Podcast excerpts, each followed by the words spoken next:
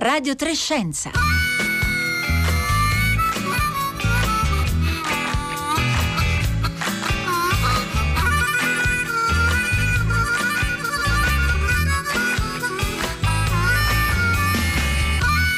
Buongiorno da Paolo Conte, benvenuti a questa puntata di Radio 3 Scienza di mercoledì 12 agosto. Siamo proprio nei giorni dell'anno in cui molte persone si mettono a osservare il cielo notturno per catturare con lo sguardo qualche meteora dello sciame delle Perseidi. E come tutti gli sciami meteorici, le Perseidi sono generate da polveri di comete, polveri che cadendo nell'atmosfera terrestre si surriscaldano fino all'incandescenza, producendo quei guizzi di luce che la gente chiama impropriamente stelle cadenti.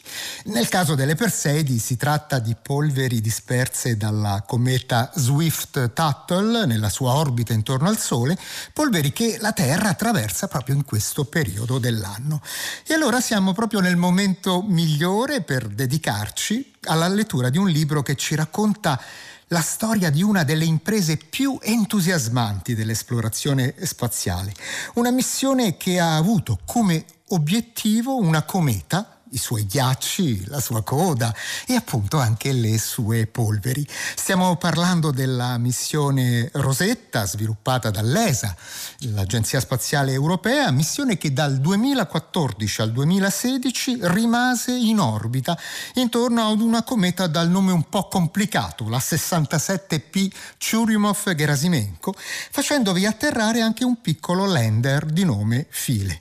Nessuno aveva mai tentato prima un'impresa del genere, che è stata uno straordinario successo scientifico, tecnologico e mediatico.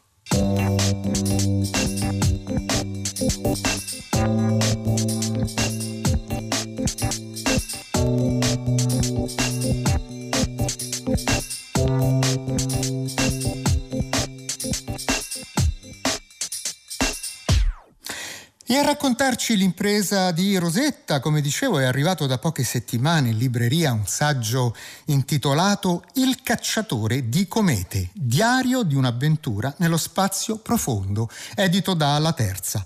A scriverlo è stato proprio il direttore di volo della missione Rosetta, il fisico Paolo Ferri, che ringrazio per essere qui con noi oggi. Buongiorno Paolo Ferri. Buongiorno a voi, grazie a voi. Paolo Ferri è responsabile delle operazioni di volo dell'Agenzia Spaziale Europea e ha vissuto in prima persona la progettazione, la costruzione di Rosetta, il suo volo decennale verso la cometa fino proprio al termine della missione. Allora proviamo come prima cosa, Paolo Ferri, a ricordare a chi ci ascolta come nacque il progetto di Rosetta e il motivo di questo suo nome così particolare. Sì, l'idea iniziale di una missione che facesse un rendezvous con una cometa, quindi come spiegava lei prima, arrivasse al nucleo e ci restasse per un periodo di tempo lungo, è addirittura nata negli anni '80, quando per la prima volta alcune missioni hanno fatto un sorvolo di comete, cioè ci sono passate ad altissima velocità vicino ai nuclei e ci sono rimaste solo pochi minuti, poche ore. Quindi l'idea era di fare il prossimo passo, arrivare, fermarsi, atterrare sul nucleo. E l'idea è nata negli anni, dopo l'85, e il gruppo di scienziati che ha avuto questa idea allora quasi folle di fare una missione del genere ha deciso di chiamarla Rosetta perché, come si pensa che le comete siano la chiave per decifrare la storia del sistema solare, perché sono degli oggetti antichissimi, così la stele di Rosetta, trovata dall'esercito napoleonico in Egitto nel 1799, la stele di Rosetta permise di decifrare i geroglifici, quindi è stato un nome simbolico per questo. E per il lander Philae anche qui il nome arriva dall'Egitto? Sì. Esattamente, infatti questo tra l'altro è successo molto dopo, adesso non ricordo quando, però già stavamo volando e l'ESA decise di fare un concorso aperto a tutti i cittadini europei per scegliere un nome per il lander e il concorso lo vinse una giovane studentessa italiana proponendo Philae. Philae in effetti, e questo non lo sapeva nessuno, anche quelli che sapevano la storia della stella di Rosetta, lo sapevano pochissimi, questo Philae era una specie, nel tempio di Philae, che è un'isoletta che sta vicino ad Aswan in Egitto, era stato trovato un'altra parte dei geroglifici che aiutò, tramite la stella di Rosetta, tramite questa parte, aiutò a decifrare i geroglifici. Quindi fu scelto questo nome e in effetti si accoppiava benissimo con Rosetta. Paolo Ferri, la missione Rosetta non ha raggiunto la sua cometa arrivando direttamente dalla Terra. Come lei racconta nel libro, l'architettura del viaggio è stata molto complessa. Per quale ragione? Sì, le comete hanno un'energia orbitale, diciamo una velocità altissima, quindi non sono solo molto distanti, la distanza è secondaria, soprattutto sono molto veloci e non esistono razzi che possano dare la velocità, l'energia orbitale necessaria per raggiungerle e volare insieme alle comete, insieme alla cometa, al nucleo, sulla stessa orbita. Per cui noi abbiamo lanciato Rosetta, la nostra sonda, che pesava 3 tonnellate, con uno dei razzi più potenti che ci fosse, che era l'Ariane 5, però abbiamo dovuto usare un trucco che è abbastanza comune nel volo interplanetario per accelerare, per dare sempre più energia alla nostra sonda. Siamo passati varie volte da dei pianeti, in effetti 3 volte siamo tornati verso la Terra e abbiamo usato la forza di gravità terrestre per accelerare. Gli abbiamo praticamente regalato un po' dell'energia orbitale della Terra, ovviamente una frazione minima per la Terra, però molto importante per la sonda, che l'ha rubata alla Terra e ha potuto arrivare alla velocità finale. Per fare questo abbiamo dovuto girare 5 volte intorno al Sole, 3 volte siamo tornati sulla Terra, una volta siamo passati da Marte. Alla fine eravamo abbastanza veloci per raggiungere la cometa e fermarci praticamente nella sua orbita. 7 miliardi, mi corregga se sbaglio, i chilometri percorsi per raggiungere un oggetto che stava a circa 500 chilometri dalla Terra, però come lei dice nel libro è un oggetto non certo di dimensioni planetarie, molto piccolo, per cui raggiungerlo da quella distanza è una cosa davvero molto complicata. Sì, direi la cosa più complicata era proprio il fatto che, essendo molto piccolo questo oggetto, una volta arrivati nelle sue vicinanze, prima di tutto non è assolutamente visibile dalla Terra. Dalla Terra le comete si vedono quando cominciano a sviluppare appunto la loro coda, la chioma si chiama, la coda di gas e polveri che poi riflette la luce del Sole, ma il nucleo, che è grande come una montagna, quindi su scale astronomiche è insignificante, il nucleo non è visibile da Terra. Quindi noi abbiamo viaggiato 10 anni sapendo più o meno dove era questa piccola montagna, e quando l'abbiamo raggiunta solo nelle ultime settimane abbiamo potuto vedere com'era il nostro obiettivo. Quindi la cosa veramente difficile poi è stata entrare in orbita, volare vicino a questo oggetto molto piccolo, molto poco uniforme, quindi le forze che agivano sulla nostra sonda erano tutte da modellare, tutte da scoprire, e questa è stata anche la cosa unica. Nessuno aveva mai fatto una cosa del genere nella storia dell'astronautica. E nessuno aveva mai fatto scendere un lander su una cometa, e poi appunto il piccolo lander Philae che pesava 100 kg qui sulla Terra, pochissimi grammi lì sulla cometa. Sì, in effetti appunto essendo così piccola una cometa praticamente non ha gravità, dico praticamente perché in effetti un po' di gravità ce l'ha, però come diceva lei una cosa che pesa 100 kg sulla Terra, sulla superficie di questa nostra cometa pesava poco più di 1 grammo. Questo lander era grande come una lavatrice, l'abbiamo praticamente lanciato come un sasso, perché non aveva un suo sistema di atterraggio come uno si immagina dai film di fantascienza con i retrorazzi e queste cose, o come si fa sulla Luna o su Marte. Praticamente è semplicemente caduto, una caduta tra l'altro lunghissima di 22,5 km che è durata 7 ore, molto lenta. Non volevamo arrivare neanche troppo velocemente perché c'era il pericolo che questo ci rimbalzasse nello spazio. Ecco, e il lander ha avuto qualche problema, nel senso che è rimbalzato, è finito in un crepaccio, però ha continuato la sua operatività. Ci siamo persi qualcosa però?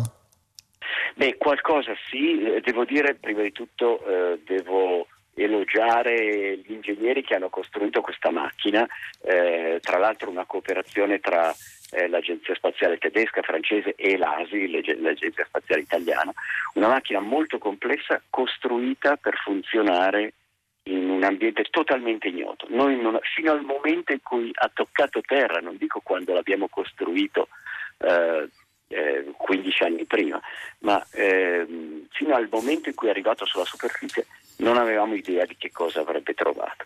Quindi hanno costruito questa macchina super complessa, gli hanno messo vari meccanismi, dispositivi che dovevano ancorarlo, alcuni non hanno funzionato, altri hanno funzionato, hanno smorzato, se vogliamo, la forza del rimbalzo, quindi alla fine non si è ancorato come volevamo, è finito in questo crepaccio abbastanza buio, però appunto gli ingegneri lo hanno dotato di una batteria piuttosto grossa che lo ha fatto funzionare per 3 giorni, gli ha fatto fare tutte le operazioni scientifiche della sequenza che volevamo fare, quindi tutti gli strumenti a bordo, che erano 10, hanno funzionato. Purtroppo in quella posizione alcuni non hanno dato risultati, per esempio c'era un bellissimo strumento che era un trapano costruito in Italia, al Politecnico di Milano, che avrebbe dovuto fare un carotaggio sotto la superficie di pochi centimetri, e nella posizione in cui si era fermato Philae, non essendo ancorato, un po' storto, alla fine non è riuscito, ha funzionato perfettamente ma non ha toccato il terreno, quindi qualcosa si è perso Philae, però diciamo oggettivamente un 70% della scienza l'ha fatto. Paolo Ferri, dopo i 3 giorni appunto di operatività di Philae, la sonda Rosetta ha poi proseguito la propria missione scientifica per 2 anni. Ecco, qual è stata, se lei potesse trarre così un bilancio, l'eredità scientifica di questa missione? Ma allora, prima di tutto appunto il grosso della missione era restare attorno alla cometa, osservarla da vicino mentre questa cometa si avvicinava al Sole e poi si allontanava. Quindi abbiamo raccolto una quantità di dati enorme. Qualcuno fece una specie di calcolo proprio all'inizio, quando siamo arrivati, per cui praticamente dopo un paio di settimane avevamo raccolto in termini di elementi di informazione, più informazioni sulle comete che in tutta la storia precedente dell'astronomia. Rosetta ha fatto 400.000 foto, ha fatto misure di ogni genere e quindi ha studiato l'evoluzione del nucleo della cometa per 2 anni. L'evoluzione, il nucleo cambia molto in questo periodo, mentre si avvicina al Sole, si scalda, emette tutti questi gas e polveri, poi si raffredda di nuovo. Abbiamo visto modificarsi sotto i nostri occhi la superficie, quindi questo ci ha dato indicazioni molto importanti sulla struttura del nucleo della cometa, non avevamo assolutamente idea. Quindi l'eredità importante è una quantità enorme di dati su che cos'è una cometa, qual è la sua dinamica, come funziona più o meno. In questo momento questi dati vengono ancora analizzati dagli scienziati, non era il lavoro del mio team analizzare i dati, noi dovevamo portare gli strumenti laggiù e riportare i dati indietro. La comunità scientifica mondiale, non solo europea, sta analizzando questi dati e i primi risultati che ha ottenuto ha smantellato un po' le teorie esistenti su come funzionasse il nucleo della cometa, addirittura come sia nato il sistema solare. Abbiamo scoperto per esempio che l'acqua di questa cometa è diversa da quella che c'è sulla Terra, quindi anche quest'idea che le comete avessero portato l'acqua sulla Terra, se non è magari non si può dire che è sbagliata, ma sicuramente va rivista un po'. Quindi al momento ha un po' smantellato le esistenti teorie e adesso gli scienziati ne stanno costruendo di nuove.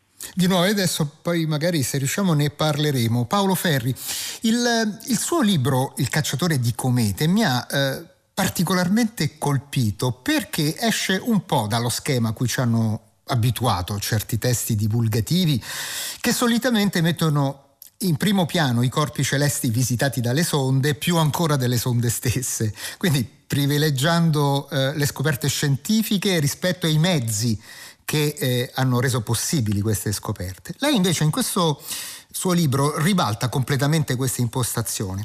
Ecco, le volevo chiedere quanto è stato difficile comunicare gli aspetti progettuali, ingegneristici e operativi della missione Rosetta in un libro di divulgazione, dunque rivolto al grande pubblico?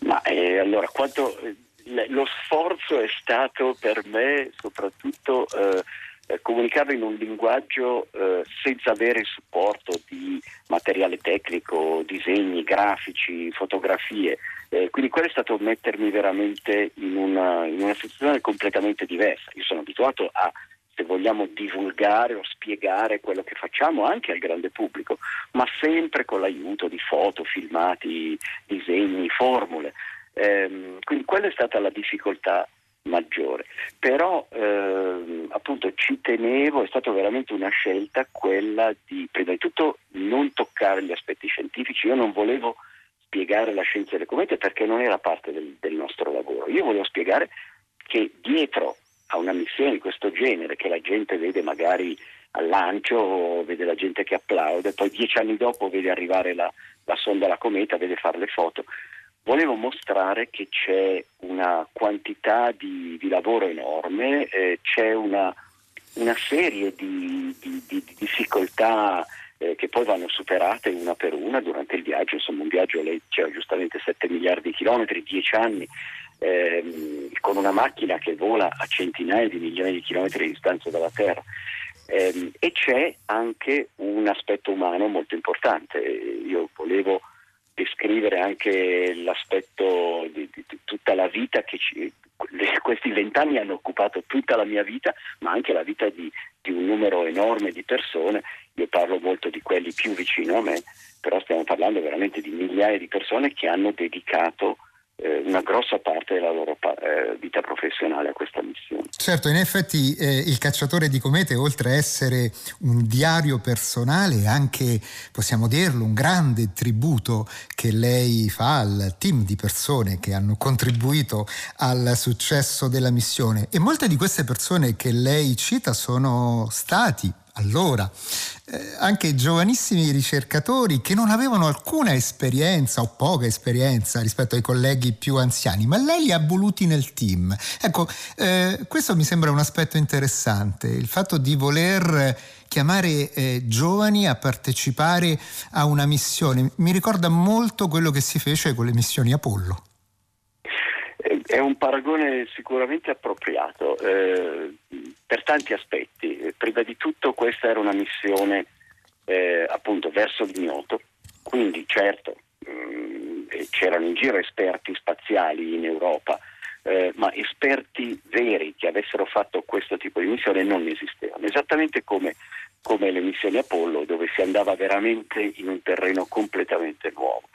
E lo spiego nel libro. Io ho dovuto lottare, se vogliamo, con il nostro management, perché l'opinione era no, Rosetta è una missione la più importante missione del decennio, qui si mettono i migliori che abbiamo, i cinquantenni, i super esperti, e io avevo molto chiaro in mente che il super esperto cinquantenne nel 98 non avrebbe seguito assolutamente, magari sarebbe stato ancora vivo sicuramente, però non avrebbe seguito professionalmente la missione per 20 anni.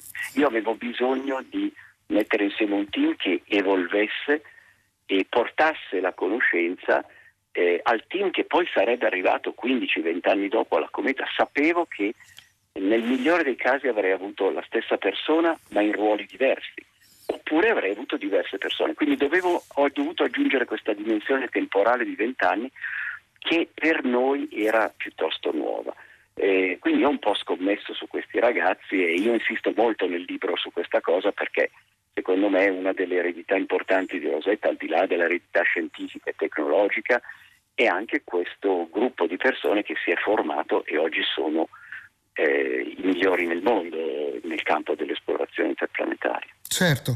Un altro aspetto interessante che emerge dal suo libro, Paolo Ferri, è l'aspetto della multinazionalità, no? Di un ambiente come l'Agenzia Spaziale Europea, dove sembra davvero realizzarsi quella unità europea che altrove si fa fatica a concretizzare. Ecco, le volevo chiedere che cosa rende possibile questa cooperazione così eccellente che sembra mettere alla porta ogni nazionalismo, ogni diffidenza. Ma devo dire, questo non è una caratteristica di Rosetta, è proprio la caratteristica del lavorare all'Agenzia Spaziale Europea. Sono 22 nazioni, tutte contribuiscono non solo con risorse, anche contributi industriali, ma anche con il personale. Quindi noi siamo abituati, io ci lavoro a 36 anni, per me l'ambiente multinazionale è la normalità. Però diciamo, quindi da questo punto di vista la mia risposta sarebbe: beh, non potevamo fare altro, noi siamo multinazionali. Però in realtà, e io appunto questo ci tengo a sottolinearlo, quando si dice certi progetti come Rosetta possono essere solo fatti se si mettono insieme le risorse europee, la gente pensa ai soldi. Invece io sono assolutamente convinto che questa varietà di nazionalità, di background, proprio di cultura e di mentalità, è la ricchezza vera, cioè è mettendo insieme, e vanno messi insieme ovviamente in un modo adeguato, mettendo insieme ingegneri e scienziati, matematici e fisici, ma anche un ingegnere tedesco con un ingegnere francese o un italiano. Si sfrutta la diversità, vanno messi ovviamente a fare il lavoro giusto, non sono uguali, lo stesso ingegnere non ha lo stesso approccio, la stessa mentalità, e per cui secondo me un ambiente come l'Agenzia Spaziale Europea sottolinea che le diversità tra nazioni sono positive, sono giuste, e se le si usa nella maniera giusta portano a un risultato totale che è irraggiungibile in ambito strettamente nazionale, al di là dei fondi e dei soldi. Paolo Ferri, proviamo, come lei ci invitava a fare prima, a dare uno sguardo al futuro delle missioni spaziali verso le comete. Dopo Rosetta, che cosa si pensa di poter fare sia nell'ambito dell'Agenzia Spaziale Europea, ma anche, immagino, presso anche altre agenzie nazionali? Sì, in effetti, a parte che noi avremmo voluto, ovviamente sulla scia del successo di Rosetta, avremmo voluto avere subito un'altra missione verso una cometa il giorno dopo. Questo non è pensabile, i fondi sono quelli che sono, le comunità scientifiche da servire sono molto variegate, quindi non esiste solo la scienza delle comete. Però posso citare due cose che sono successe nel frattempo. Prima la NASA è arrivata con una delle sue selezioni di missioni in finale, una missione molto interessante che sarebbe andata a rivisitare la nostra cometa e avrebbe fatto un atterraggio, avrebbe raccolto campioni e riportatili verso la Terra. Questa è un'idea vecchia che addirittura anche Rosetta all'inizio voleva fare, però è chiaro che farla verso un oggetto ormai totalmente descritto, conosciuto dopo i 2 anni di descrizione di Rosetta, è molto più semplice. Quindi la NASA aveva questa missione, che poi ha perso la finale con un'altra missione altrettanto straordinaria su Titano, una luna di Saturno. Quindi questa missione al momento è accantonata, sarebbe comunque stata una cosa di grande durata, i campioni sarebbero ritornati solo negli anni 30. Certo, avremmo anche visto dove Rosetta si è schiantata probabilmente Sicuramente. Ovviamente per me sarebbe stata una cosa molto emozionante.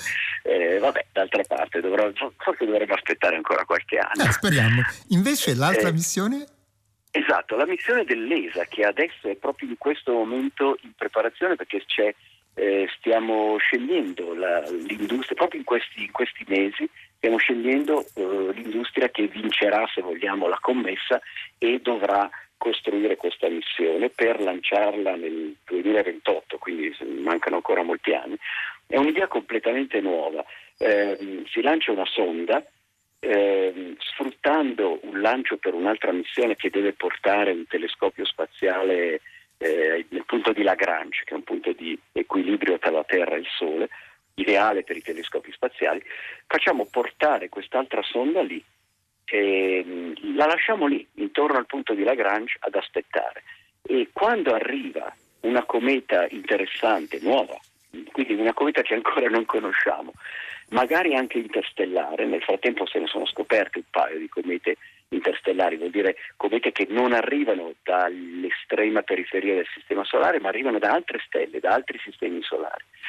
Quindi quando arriva una cometa interessante, questa sonda la manovreremo a incontrare questa cometa. Non sarà un rendezvous come Rosetta, sarà un sorvolo, quindi sarà un incontro molto breve, però verso un oggetto assolutamente straordinario come o una cometa interstellare o una cometa di lunghissimo periodo, di quelle che arrivano dalla nube di Oort, che sta lontanissima. Quindi è un'idea completamente nuova e speriamo, stiamo parlando ormai di cose verso la fine del decennio, comunque, che avverranno. Ecco, un'ultima cosa, Paolo Ferri. Il suo libro, i capitoli del suo libro sono inframmezzati da alcune schede curate dallo storico Amedeo Feniello che raccontano la storia delle teorie antiche e moderne sulle comete o la storia di scoperte più o meno recenti che hanno riguardato appunto gli astri chiomati. Tra queste storie, qual è quella che l'ha colpita di più?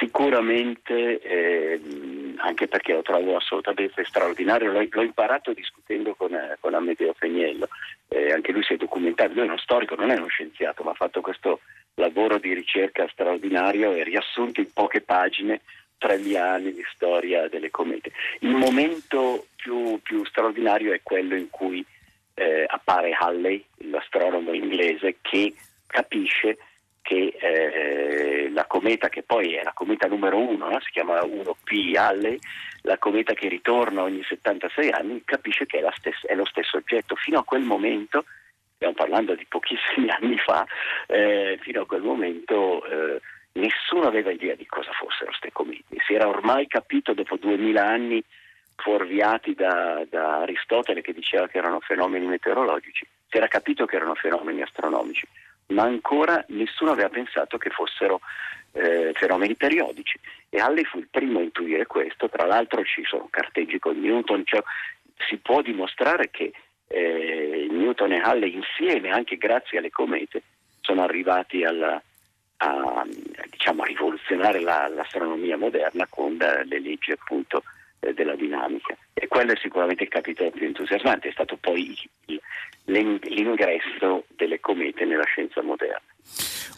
Paolo Ferri, abbiamo ancora pochi secondi, le volevo chiedere, visto che appunto il libro parla all'inizio delle comete che l'avevano, come dire, impressionato e colpito quando era molto giovane, le volevo chiedere se aveva avuto modo di osservare la cometa Neowise che ha solcato i cieli di luglio e si è resa visibile ad occhio nudo. Sì, in effetti l'ho vista, ho aspettato che diventasse una cometa serale, perché all'inizio era molto presto al mattino, e nel nostro cielo della Germania le nuvole spesso lo coprono, però finalmente ho aspettato che fosse di sera e che fosse un giorno limpido, e l'ho vista per 2 sere consecutive ed è stato uno spettacolo straordinario, anche se non è così luminosa come la cometa di Hale-Bopp che avevo visto nel 97, però è bellissima, la coda puntata verso l'alto, è un po' deboluccia, quindi consiglio a tutti di usare magari anche un binocolo per vedere tutta la sua bellezza, ma anche a occhio nudo, una volta che si sa esattamente dov'è, la si vede abbastanza bene. Bene, allora Paolo Ferri, grazie di essere stato con noi. Ricordo che Paolo Ferri è responsabile delle operazioni di volo dell'Agenzia Spaziale Europea ed è autore del libro Il cacciatore di comete, diario di un'avventura nello spazio profondo, edito dalla Terza. Radio Trescenza finisce qui, insieme a chi vi parla Paolo Conte vi salutano il tecnico di studio Luca De Ioris, i curatori Rossella Panarese e Marco Motta, oggi anche in regia. Noi torniamo in onda domani come sempre alle 11:30 sulle frequenze di Radio 3.